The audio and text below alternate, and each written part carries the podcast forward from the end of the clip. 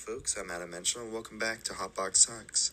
On today's episode, we'll be discussing the legalization of marijuana, and to discuss this issue, I brought in a few specialists, aka my co-host Henry Stevens, to discuss his point of view on the federal government, and Zachary Burton for his point of view on the local government. But let's get started with a bit of knowledge and background on this highly debated topic. In 1906, the Pure Food and Drug Act was passed by Congress. It required certain drugs, including cannabis, be labeled with accurate contents. By 1937, the Marijuana Tax Act was passed, which made the possession and transfer in the United States illegal of marijuana, excluding medical and industrial uses, though. The American Medical Association opposes Marijuana Act because the tax imposed on physicians prescribing cannabis and retail pharmacists selling cannabis. Although this law was replaced in 1970 by the Controlled Substances Act, it did end up prohibiting the use of cannabis altogether. Many have tried to change how cannabis is scheduled on the CSA, or the Controlled Substances Act, list, but have failed.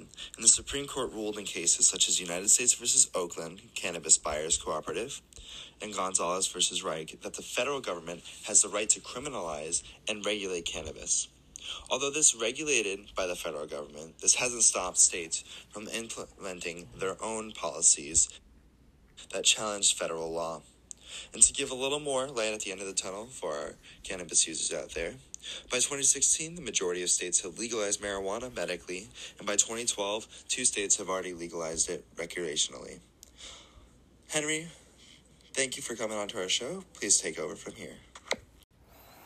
Why, thank you, Adam. Hello, and I'm Henry Stevens, and I'm going to be representing the federal government on why they should be in charge of legalizing marijuana. To start off, I'd like to say that eight states and the District of Columbia have already legalized uh, marijuana throughout their territory. And with marijuana being legal nationwide, that would um, basically expunge uh, sentences for prisoners who are like in prison for weed usage or possession of marijuana. And prisoners that are currently serving time to the offense would be entitled to a hearing to get them out of jail. And with that being said, I would like to pass the mic to Zach Burden. Hello, hello, everyone. I'm Specialist Zach Burden, and I'm here to explain why the state should have control over the legalization of marijuana. In Section 8, Article 1, of the Constitution, the Commerce Clause specifically states that Congress has the power to regulate commerce with foreign nations and among the several states and with Indian tribes.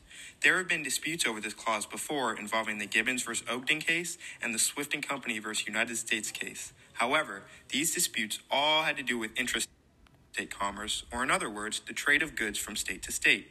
Since you can't bring marijuana from an illegal state to a legal state, this completely justifies why the federal government shouldn't have control over the legalization of marijuana. The 10th Amendment states that all powers not delegated to the United States by the Constitution, nor prohibited by the states, are reserved to the states respectively or to the people. The legalization of marijuana isn't specifically delegated to the federal government in the Constitution, therefore, it is the state's power. Hello, everyone. It's Henry again, and thank you, Zach, on sharing your views on why you believe the states should be in charge of the legalization of marijuana. And for my case, I would like to uh, bring us all to the case, the Supreme Court case Lopez v. United States in 1995. In that case, the Supreme Court ruled that Congress may regulate economic activities that do have a substantial effect on interstate commerce. You argued that um, the legalization of marijuana cannot be interstate commerce because it is illegal to transport marijuana state to state. While I say otherwise, because if marijuana were to be legalized nationally, that would legalize the transportation of marijuana from one state to the other.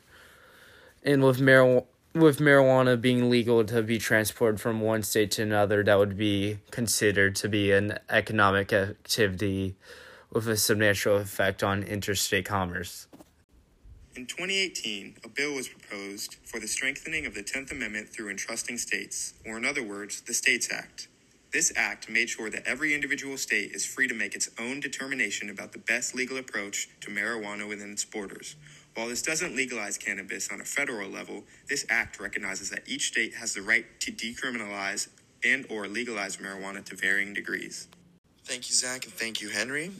And now that we've had the opportunity to hear both sides of our issue of the legalization of marijuana, I think, in our opinion, that we've come up with that the federal government shouldn't have the right to regulate marijuana and that the state government should have that right. Thank you for joining us today on Hotbox Talks. My name is Adam Menschel. My co-host Henry Stevens and Zach Burden.